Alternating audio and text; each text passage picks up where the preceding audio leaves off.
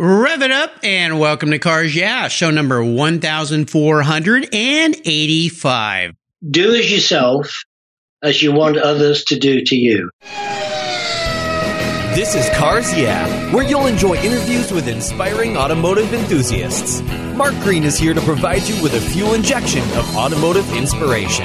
So get in, sit down, buckle up, and get ready for a wild ride here on Cars Yeah.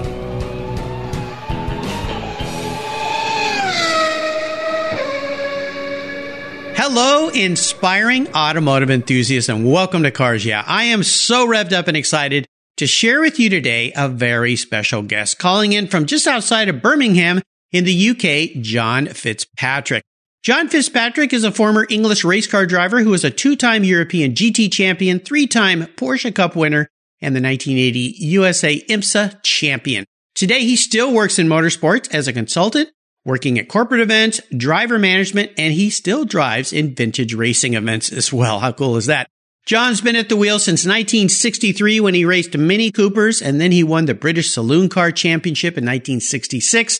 His career has taken him around the world, put him in the seats of numerous winning teams and cars and is with co-drivers to many of the biggest names in racing.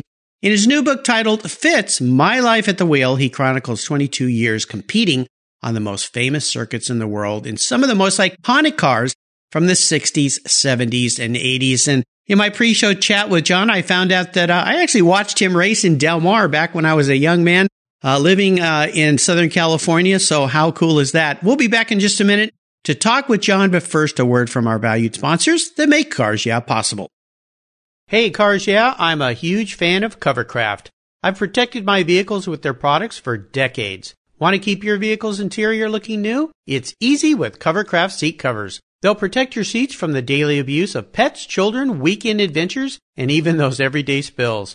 It's a fast, easy, and inexpensive way to keep your vehicle looking new. All Covercraft seat covers are easy on, easy off design that are machine washable. You can choose from many fabric options, colors, and accessories, all designed and carefully sewn for your special vehicles. Their seat gloves are semi-custom fit for cars and trucks, and their seat savers, a favorite of mine, are custom tailored to fit your seats like a glove. Work truck seat covers are tough, durable denim weight fabric. It's like putting a pair of rugged jeans on your truck's seats. Want to stay warm? Covercraft also offers seat heaters. Covercraft is the right choice. Learn more today at covercraft.com and tell them Mark at Cars Yeah sent you. That's covercraft.com. Are you a Cars Yeah subscriber? If you're not, go to carsyeah.com, click on the free book button, and I'll send you my free filler up book. It's a very cool book I created of fuel filler fun, some very cool imagery, and great quotes from past guests here on Cars Yeah. Plus, you'll get my weekly email follow up and my weekly blog. Just go to carsyeah.com, click on the free book button, and I'll send it to you right away. Thanks for subscribing. All right, John, welcome to Cars Yeah from across the pond. Are you buckled up and ready for a fun ride? Yeah, I'm raring to go. All right, good to have you here. Before we start, could you tell our listeners just kind of do a little catch up? And I know saying the word little with the life you've had is kind of a silly thing here, but kind of tell our listeners a little bit about yourself and uh, what you're up to these days. Yes, well, I've been retired from uh, international racing for quite some time, but I have done quite a lot of uh, vintage racing. Uh, but I stopped doing that five, six years ago. Uh, and uh, I'm basically I consult to one or two teams.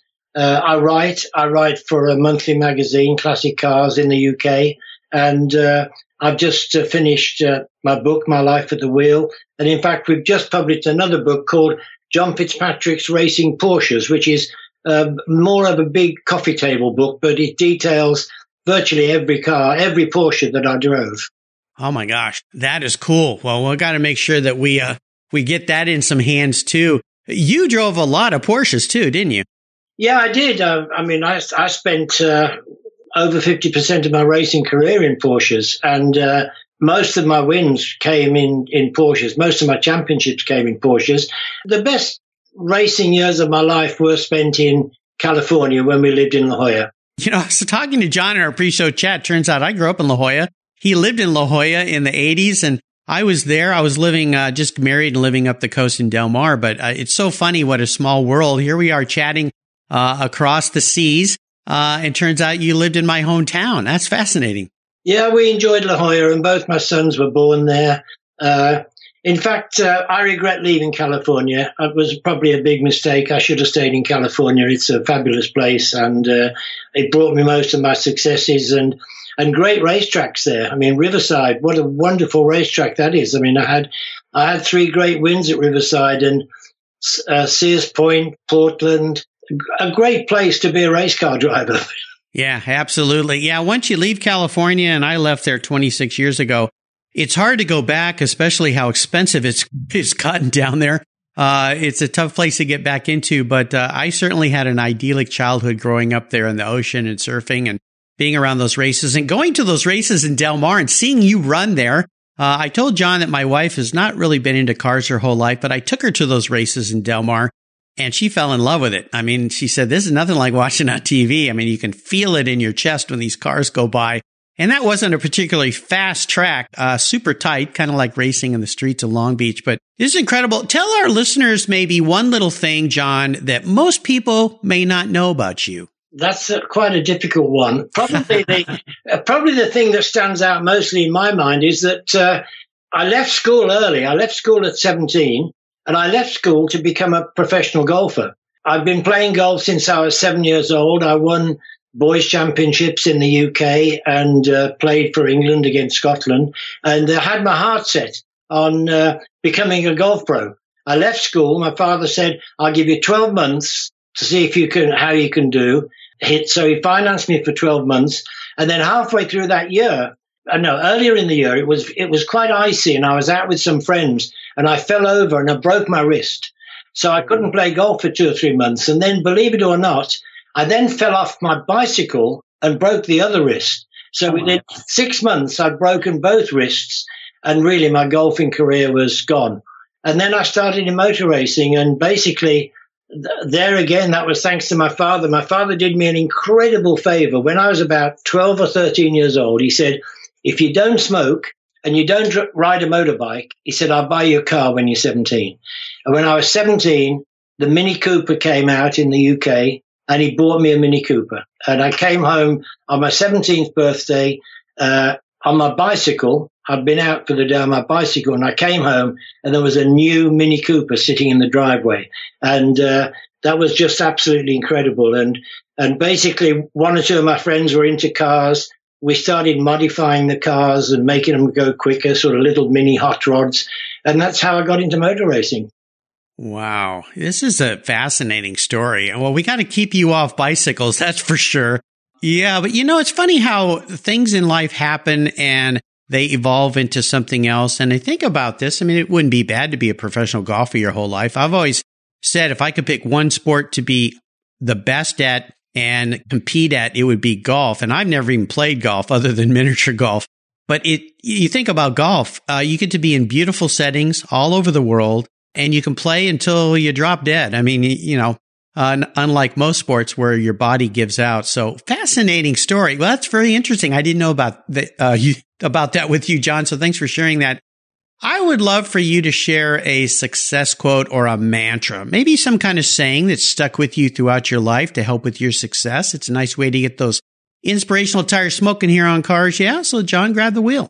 Well, my father gave me a good tip when I was, uh, I mean, he did a lot of great, great man, my father, fabulous man. I owe everything to him. And he said to me at some stage, I don't remember how old he was. I, uh, I think I'd had some argument with some kid at school or golf or something like that. And he said, he said, son, he said, do as yourself as you want others to do to you. And I'll never forget that. And that was the best piece of advice he ever gave me. So treat other people the way you want to be treated yourself. And, uh, you know, for all the young people listening in, hopefully there are young people listening in, you know, that's a really good thing to keep in the back of your mind. Well, it's the old golden rule that I learned in uh, in church when I was a little boy. You know, do unto others as you would have them do unto you. It's the same kind of concept. And I've always thought, and I agree with you, your dad was a very special man, of course. Uh, if everybody in the world followed that simple rule, what a happy place this world would be. Not that it's a bad place, but you know, there's some bad things that happen, but yeah, just be nice to other people. Uh, treat people the way you want to be treated on all respects. Uh, people that are waiting on you at a restaurant or across a counter or people you encounter on a bus or offer them a chair, give them an arm if they need it.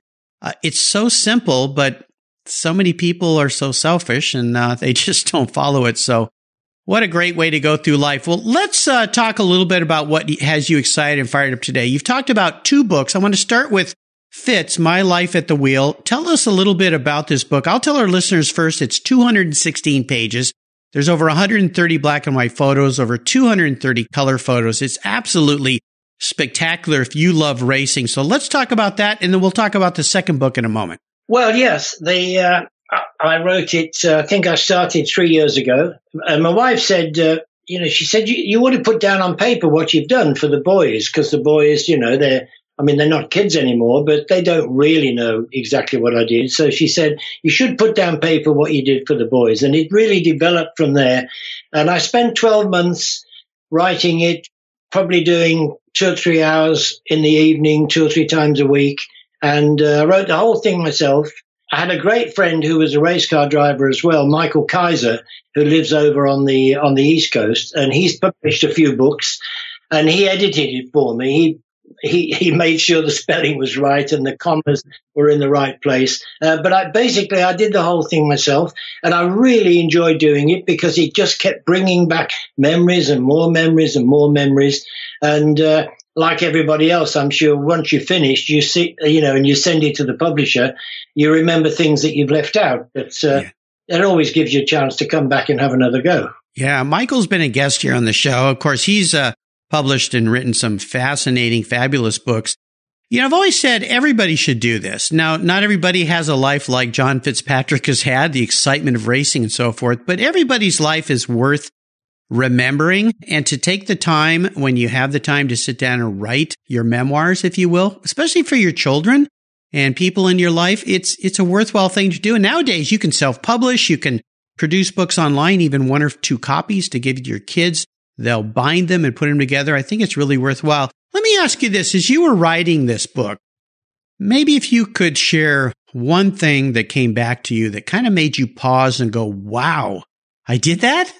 I don't think there was one particular thing, but as I was writing it and getting towards the end, you know, I kept saying to myself, John, you know, you are the luckiest guy in the world. You know, you, you've spent your life doing something that you love earning reasonably good money doing it, and you're still around. And on the way, I lost a lot of friends. I mean, I lost a lot of friends. Uh, back in the 70s, you know, barely a week went by when someone wasn't seriously hurt or, or killed. But the great thing was I used to travel a lot. I spent a lot of time in the States. As you know, I spent between six, seven years in the States and uh, met a, a, lot of, a lot of people, a lot of the, the top drivers in the States. And in fact, for the third time last night, I watched Ford versus Ferrari. Yeah. Third, great movie. And I knew a lot of the guys there. I mean, Ken Miles, he was born in Birmingham. You know, he was a Brummie, the same as me. And oh, that's right. Yeah. The way the guy got his accent was absolutely perfect. And his wife as well, because she was the same. And Shelby, I mean, Carroll Shelby, what a fabulous guy he was. I mean, larger than life character, absolutely yeah. larger than life. So, and Bruce McLaren, all that. I mean, I, I've been lucky enough to meet and mix with a lot of these guys, and a lot of them were, were my heroes. Well, what a life. I mean, it's just, it's incredible. I'll make sure to put links on the show notes page for John on the Cars Yeah website where you can get your hands on a copy of this book because it's absolutely brilliant. Now, tell me about this second book. Well, the second book, there's a gentleman in England called Henry Pearman, who is a real enthusiast, Porsche enthusiast, and he's uh, got a very successful business, and he's got a he likes to collect and buy nice cars, racing cars, and he owns three of the uh, Porsches, which I had a lot of success in. And uh, he decided to uh, he'd like to put things down in print, and he he uh, he he financed the whole thing. He, it's a real coffee table size book. It's twice the size of the of the other book. It's not something you carry around under your arm, but uh, it it's got wonderful, wonderful pictures in. It it it, uh, it covers basically all my career and all the race cars that I drove. But it's it really features on the last of those fabulous uh, Porsches, the the Le Mans Porsches, the 962s, the 956s, and uh, and it's doing well. It's it's a very it's an expensive book. It's much more expensive than the other one, but as I say, it's a real collector's item, and uh, it's doing. Uh, it's actually when he decided to do it, I thought, goodness me, this is going to cost him a fortune, you know. And but he's selling really well. He's getting his money back, and hopefully he'll make a bit of profit. And and when he makes a bit of profit, he gives me a bit of it, so that's good as well. Well, absolutely. Uh, tell us the title of that second book again, would you? It's called John Fitzpatrick's Porsches. Very, very cool. Well, I'll make sure I put a link to that as well, where our listeners can get their hands on a copy of that and uh, put that that beautiful book uh, and that history uh, on their table. Let me ask you this: When did you realize that being a race car was the thing for a race car, a race car driver, I should say, was the thing for you to do? I know you shared a little bit about starting off in golfing and then you got that Mini Cooper and that kind of uh, bit the bug for you, but yeah. Was there a point in time when you went, you know what, I'm going to be a race car driver? This is it. It sort of gathered pace, sort of quite slowly, really. It probably took. Uh, I was working in my father's business. My father had a truck bodybuilding business, and uh, when I started racing, I was actually working in his business. And for probably six or seven years, I continued working in his business.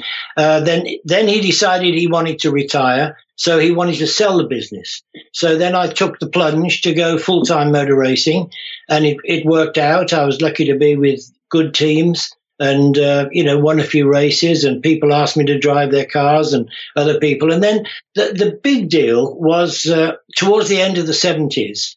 Uh, I was at Le Mans and in 79, there was a guy there called Dick Barbour from San Diego. Oh, oh yes, yes. Remember Dick? Oh yeah, yeah, great, great character, great, great character, super, super guy. And uh, we were chatting in in the pits at Le Mans. He said, "Fitz," he always called me Fitz, never called me just as Fitz. He said, "Fitz, what are you doing next year?" I said, uh, "Well, you know, I'll probably carry on driving for this German team that I'm driving for, and uh, you know, see how things go." He said, uh, "You ever thought of coming to America?"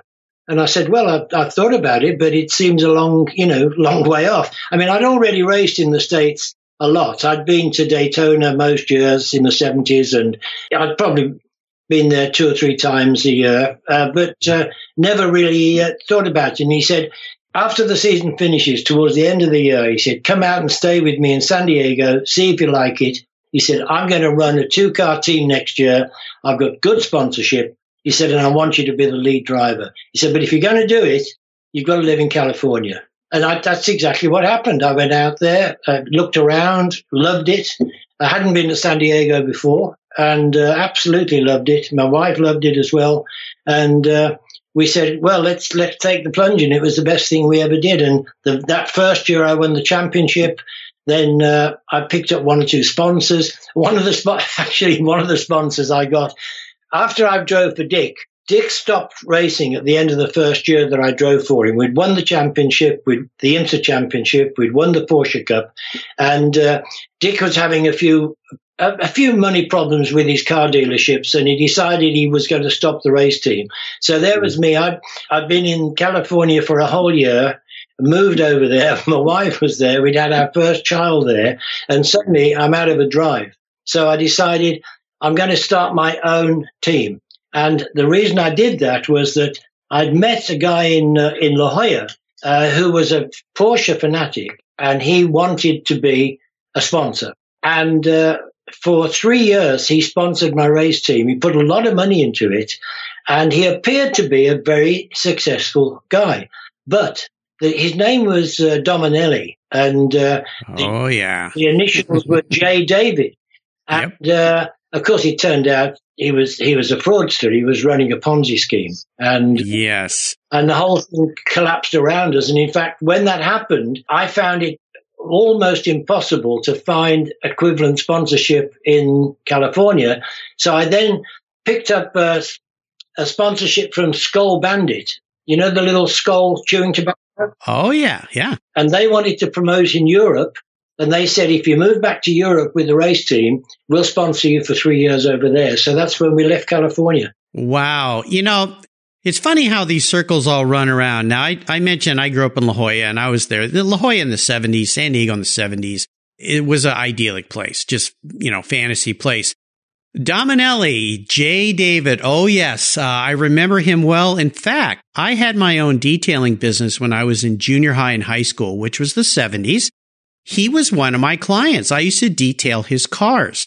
Some, and uh, I would go to, yeah, I would go to his offices in downtown La Jolla. Beautiful yeah. place. He looked like a superstar investor. I mean, just incredible guy. And in fact, he even hired me to do some graphic design for him for his stationery and business cards, uh, helped him redesign his logo. I know J. David very, very well. And of course, as we all know, he was the big Ponzi guy, um, you know, a lot like some of these other characters.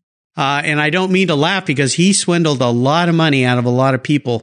Uh, turned out to be terrible. I don't, still to this day, I don't know how his wife got away with walking out as he went off to prison but that's another story. But isn't it interesting? Yeah, J. David. I remember the cars he sponsored too. I remember seeing you race those cars. He, he got turned off the racing, as a lot of people did, uh, at a race at Riverside. The last time we, I had two cars running at Riverside, and a great friend of mine, Rolf Stommelen, a German driver, was driving the one. Uh, J- Jerry was there, Dominelli was there. He got about 100 guests there, an area at the side of the track. And uh, Rolf in the in our second car, in our J. David car, uh, he had a, a, horrendous accident and was actually killed. Yeah, and, I uh, remember that. Yeah, and and that really uh, Jerry Dominelli that turned him off, and even more so, the girl that was his partner called Nancy Hoover. Remember, she was the mayor of Del Mar. Oh yes, and she was Jerry's well, it was his girlfriend, I think. And uh, then the whole thing started to collapse. And poor old, you know, Jerry was, he was such a low key guy. He was I know. so believable. But as you say, he got 15 years in prison and uh, I think he did 10. And he yeah. came out and he died within a couple of years. And of course, yeah. he, he was penniless. But yeah, yeah. I mean, I have a, a massive amount to thank him for, but of course, he was using other people's money to do it.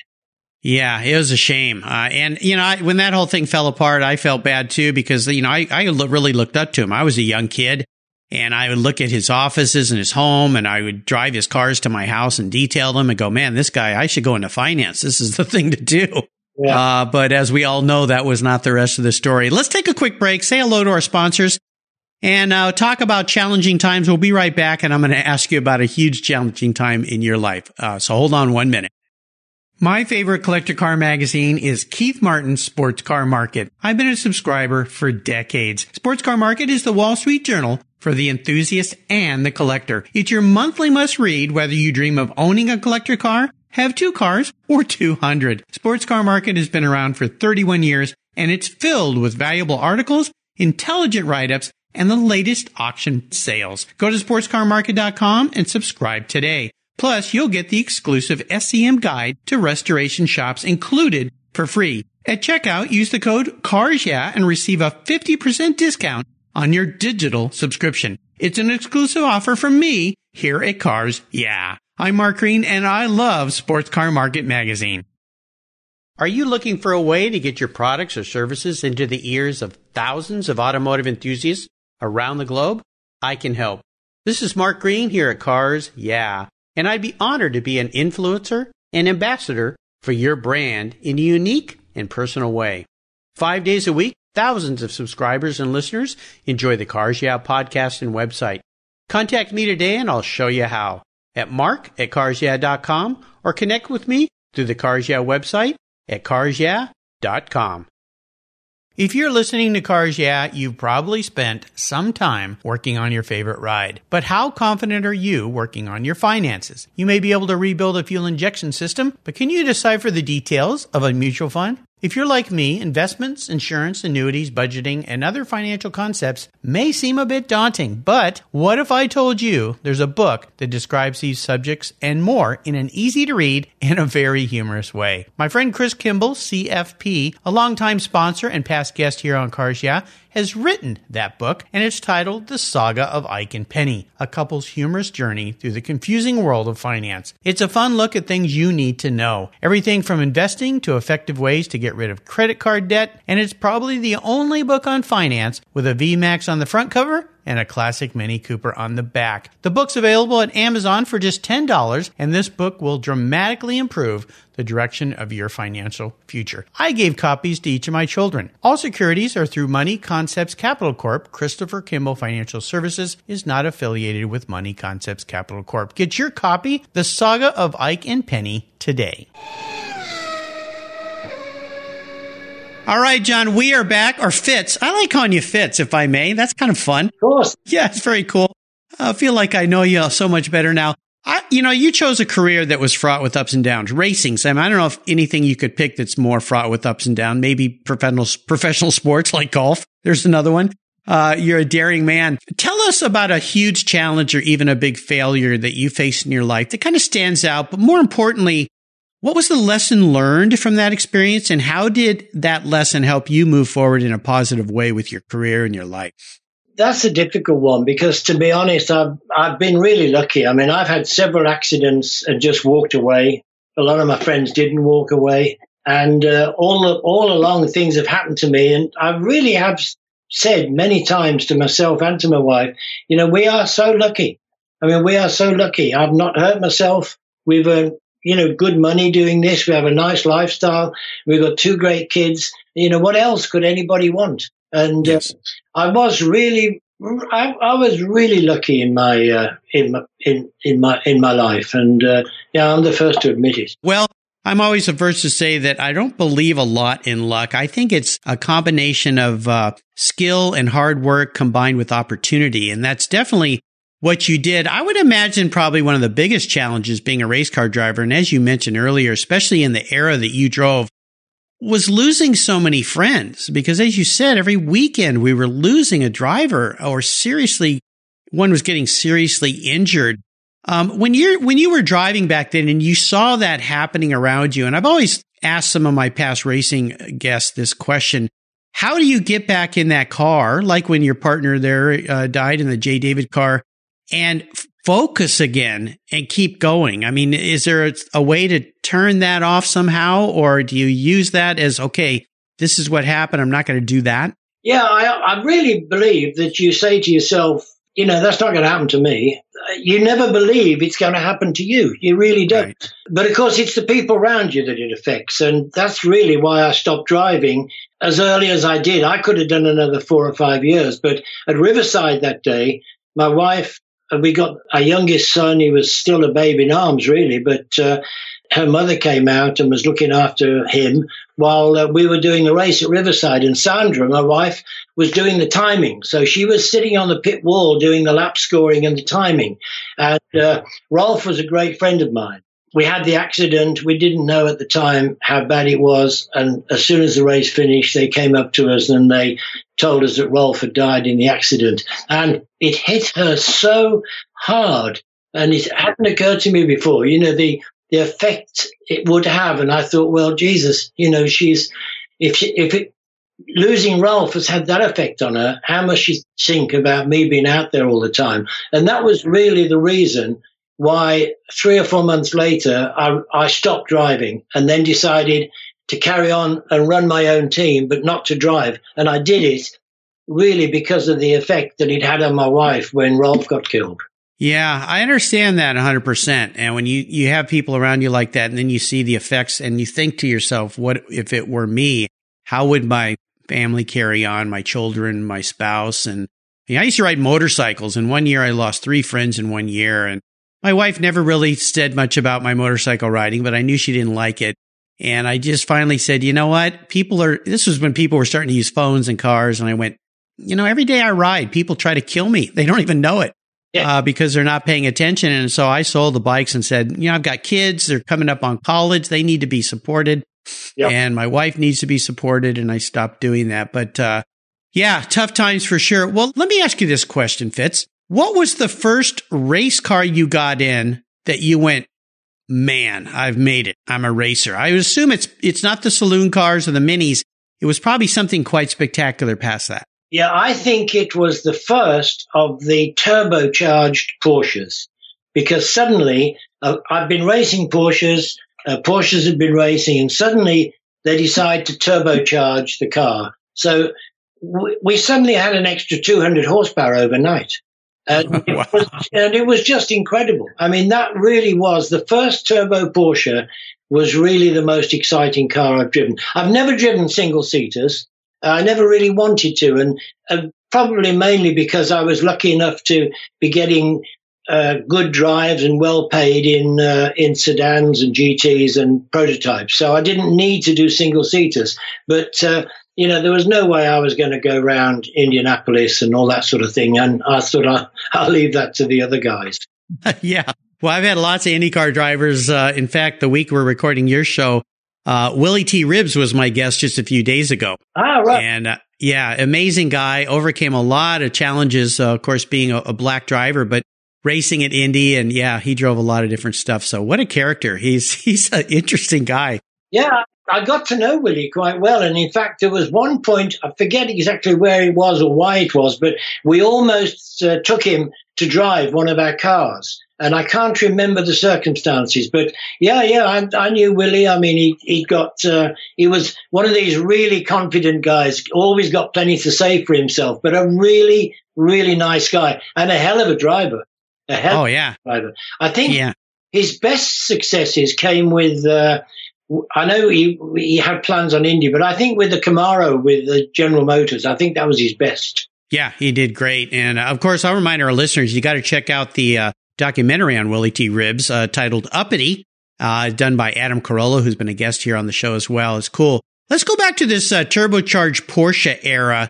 Um, tell our listeners if you can recall. And I'm sure you can. You're a sharp guy uh, all the different Porsche models that you raced. Yeah, well, I started off in the in the the basic 911s, you know, with the two liter engines, and then that became 2.5 liters, 2.7 liters, and then gradually the tires got bigger, the wheels got bigger, and there was quite a big leap to a thing called the RSR, the the yes. of an RSR, which was a three liter, and that had that was a good car, and then that was the car that they uh, two years later, they turbocharged. And then suddenly it had got another 200 horsepower and it was a really exciting car. And then the 935 came out, which was uh, more of a custom made uh, race car, but still based on the same uh, shell, the same 911 shell. And that's the car I won the IMSA with. And Porsche sold a lot of those cars. I mean, there were several of those cars uh, running in, uh, in the IMSA championship. And then we went from there I had a thing called the, there was a K3, uh, the K4. They were not all 935s, and then Porsche uh, built the prototypes. And in Europe, it was called the Group C, and in IMSA, it was called um, what the hell was it called in IMSA? LMP or something like LMP, yeah, mm-hmm. yeah. But it was a a, a custom built race car, uh, full aerodynamics, ground effects. You know, we sucked the car down onto the ground.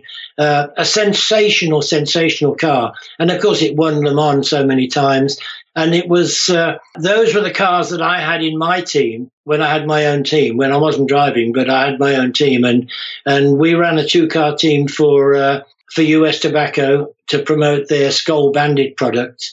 Uh, we ran that in, in Europe and Le Mans and uh, we didn't win Le Mans, but we we we did well. We were in the you know on the podium at Le Mans, the top three, and that was a great car. That really was. But the thing with Porsches, there was every year they just improved. Every year they were never satisfied, and it was big jumps as well. It wasn't little jumps; it was big jumps. Yeah, well, adding 200 horsepower to a to an RSR, holy cow! I mean, that's got to be if I could pick one vintage old port. Well, I, I can't pick one, but let's let's say I have to this, this moment. I would love to have an old classic RSR race car. Um, those things were just spectacular. Even pre-turbo, they're just beautiful cars. And the IROC Race of Champions, I mean, is cool. Well, the IROC, the Race of Champions was the RSRs. They were all RSRs. I think uh, uh, didn't Penske run that for them? I believe so. Yeah, um, yeah, that was a great time. All those cars, the different colors, all the incredibly famous drivers ran those things. So yeah, all the car drivers, the Formula One drivers, Porsche spent a fortune on that. And, yeah. And it really put the cars on the map. It really did. But because Porsche in America has been a legend for years and years. Well, it's amazing to me that they still have the 911 going and they just keep making it better. This latest version of the 911, watching some YouTube videos of people driving them and testing them. It's, it's like they just keep getting better. I've had about 12 911s in my life and every, every era just keeps, it's the same car when you get in it. You just feel at home but it's just that much better. And you go, how can they keep doing this? you do. When you're in the car, it feels the same as the last one, except that he goes a lot, lot faster and holds yeah. the road better. But I mean, you're right. You, you're comfortable in the car. You know where everything is. The gear change falls to hand. And yeah. uh, it's very clever. Very, very clever design. Incredible. Yeah. yeah. Great engineers. Here's a very introspective question for you, Fitz. If uh, you woke up tomorrow and you were a car could be a race car if you if you prefer, but you were a car, you actually were manifested as a vehicle. What would John Fitzpatrick be and why? Nobody's ever asked me this before, but what springs to mind is do you remember the 917 turbocharged Can Am car? Oh, of course. That Penske ran for Mark Donohue? Yeah. What a fantastic car that was. That was really a, that was a man's car. And then, and actually the other car that springs to mind, which was incredibly competitive, and I raced against it a couple of times. I was driving a, I was driving an LM Ferrari, which was the rear engine V12. A nice car, good car. The car I'm talking about is the Chaparral. Do you, oh, remember yeah. the Chaparral? The car, oh gosh, yeah. The first car with the big wing on the back. Uh, yeah. I think it was eight eight liters, a sensational car, and uh, I was in a couple of the same races as those guys. And when they when that thing came past you, it nearly blew you off the road. It was incredible. And that well, was uh, Phil yeah. Hill. That was Phil Hill who did all that those races. Oh, oh, that's right. Yeah, yeah, he ran those cars. Well, yeah. Chaparral. I mean, uh, that was one of those iconic brands in cars and teams and the engineering. Uh, I remember being at the vintage races at Laguna Seca and they had the chaparrals there and they jumped in the, the vacuum car. Yeah. And, that's the car I mean. Yeah, that's the car I mean. Yeah. Jim Hall racing. And I mean, just, uh, yeah, uh, incredible stuff. Very, very cool. Well, listen, we are coming up to the last lap. This is a place you've been many times. The white flag is out. The checkered is in sight. I'm going to fire off a series of questions and ask you to give our listeners some very quick blips of that 917 Can Am car throttle. Man, those things are special. Here we go. What's uh, one of your personal habits that you think contributed to your many racing successes? Probably not taking too much advice from other people. I love it. That's great. How about if I could arrange for you to sit down and have a drink or a meal with anyone in the automotive or racing industry, living or deceased, who would that individual be? Well, I, have been lucky that I've done that with a lot of great, great. No, ki- no kidding. So yeah, I am lucky to have done. That. I mean, guys like Dan Gurney and Phil Hill and all these sort of people, Carroll yeah. Shelby. I mean, just really giants. Uh, I, I, was even lucky enough to uh, to know Jimmy Clark really well. I mean, oh gosh, wow, sensational. So uh, that's that's a really tricky one. I don't think I could come up with somebody off. Yeah, no kidding. Been there, done that. Well, it, it's just again. People like you, John, the fascinating life. I'm so glad you wrote this book because uh, memoirs of the people you've been with, the things you've done. Wow, what a life. Uh, how about the best? And this is a funny question after you just said not taking people's advice, but what's the best racing advice you ever received that you did take that advice? I can't remember who, but somebody very early on says said uh, smooth is fast. Yes. You know, yeah. sideways is spectacular, but it's not fast. And I think that was that was, and I really can't remember who it was, but uh, that was a very. Oh, I know who it was. It was the Dutch guy called Rob Slotemaker who had a skid school in in Zandvoort.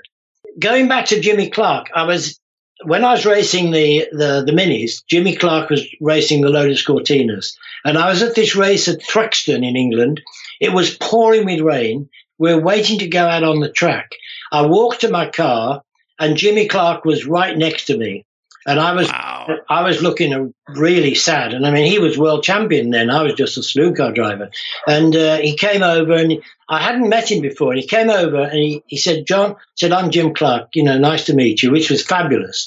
And I, yeah. And, uh, I said, "God, Jimmy," I said, "What a terrible day." He said, "John," he said, "Listen to me." He said, "This is your big chance." He said, "Everybody hates the wet." He said, You've got to love the wet. And if you're smooth and fast, he said, Get yourself over to Holland, go and see a guy called Rob Slotemaker, who's got a skid school at Zandvoort, and spend the day with him. And he said, You'll never regret it. And that was Jimmy Clark. And I did that, and I never regretted it. And whenever it rained, I used to win. I used to love the wet because everybody else was scared of the wet. Not yeah. everybody, but they were nervous in the wet. Yeah. Wow. What a story. Oh my God. that put goosebumps on my arms. That is, I mean, what, and what a, a, you know, a little piece of who Jim Clark was to walk over and introduce himself. I mean, obviously you knew who he was, but he, he treated you like a, a respectful other driver. He was, you know, just wow. What a wonderful story. You know, I always ask my guests for a favorite book. Obviously, the books that we're pushing here today and I want to make my listeners aware of these is Fitz My Life at the Wheel. I'll put links to where to get one of those. And of course, the second book, John Fitz Porsches, Fitzpatrick's Porsches is another one you should get your hands on. All right, John, we are up to the checkered flag. You've seen lots of checkered flags in your life. This last question, though, can be a bit of a doozy. I'm going to buy you any cool collector car, vintage race car, whatever you want. I'm going to buy it for you today, bring it over there to England and park it outside of Birmingham there. However, there are some rules to my game. Think of me as a sponsor. I, I write the check, so I get to do things my way. Uh, the first rule is you can't sell it to buy a bunch of other cars with. That little trick is off the table. You've got to keep it and you've got to drive it. No garage queens here. Uh, but it's the only cool collector car you can have. So what's it going to be? You don't even have to ask me. It's got to be a Porsche. It's got to yes. be an early 911, which I was lucky enough to have in the day. Uh, and uh, that's that is the car. If there was, if I had to choose one car to spend the rest of my life in, it would be an early 911. Sensational. Yeah. Now, would this be uh, a pre 6970, one of the short, uh, shorter cars, or maybe something from the early 70s? Do you have a particular era? No, no, it would probably be a 68, 69, 911S. of course. Yeah. great car. It was a super, super car. And yeah. My very first race in a Porsche was at the Nürburgring with a Dutch guy called Ben Pon, who was a, a great Porsche racer, and he was the Porsche importer. And uh, that was a 911S, and that was in 1967. And uh, that was my very first race uh, with a Porsche. And uh, wow, never forget it. Fabulous. Absolutely. That's where you fell in love. I had for many years a 72 911S and uh, drove that car a lot. My kids learned how to drive a stick shift in that car. It was just a fantastic car. Yeah, they're just uh, they're they're just iconic. Uh, they're wonderful. And uh, the earlier ones, like you're talking about, 68, 69, wow, what a car. Do you have a particular color? I want to make sure I get you the right ride. Red. yeah. Guards are red. Absolutely. John, this talk has been very special for me. I can't tell you how special it's been. I want to thank you for sharing your life, a little window into your life with my Cars Yeah listeners. Before I let you go today, could you offer us a little parting piece of wisdom or guidance before you drive off into the English countryside in that red 911S? Oh, that's a difficult one. We've spoken about lots of things like that, but uh, I suppose if you want advice to anybody really, a lot younger people would just be uh, be nice, be nice. yeah, do unto others as you would have them do unto you. Absolutely. I know you have a, a website. I'm going to put a link to that for my listeners to follow along with you. You can go there. You can learn about his books. You can see all sorts of interesting things. It's johnfitzpatrick.co.uk. I'll put links to that on his show notes page. Of course, you can go to Amazon. You can buy the books. I'll make sure I put links to those. Fitz, thanks for calling in today and for being so generous with your time and sharing a marvelous, incredible life you've had. Until you and I talk again, my friend, I'll see you down the road. Thank you, Mark. I really appreciate it. I've really enjoyed it and good luck to you. Cheers, my friend. Cheers. Hey, Cars Yeah listeners, this is Mark Green. If you love the Cars Yeah podcast, I have something new for you. I've teamed up with Keith Martin, a collector car market expert and the editor of Sports Car Market magazine to create the Buy, Sell, Hold podcast. Buy, Sell, Hold is the essence of collecting. Together, we take you on an educational ride into the collector car market, talking with industry experts, helping you navigate your collector car journey so you know when to buy, sell, hold. We talk with seasoned experts who buy, sell, and hold investment vehicles, and they'll share their insider secrets on how they make their buying decisions when it comes to making these important investments. You'll find the Buy, Sell, Hold podcast on the Cars Yeah website, on the Sports Car Market website, and if you're a podcast app subscriber to Cars Yeah, Buy, Sell, Hold will come right to your mobile device, just like the Cars Yeah podcast automatically. Join Keith Martin and me on a great new venture on the Buy, Sell, Hold podcast today. Thank you so much for joining us on today's ride here at Cars Yeah. Drive on over to carsyeah.com to find show notes and inspiring automotive fun. Download your free copy of Filler Up, a fun book filled with gorgeous photographs of fuel filler fun, including quotes from more inspiring automotive enthusiasts. Download your copy today, and we'll see you next time on Cars Yeah. Yeah.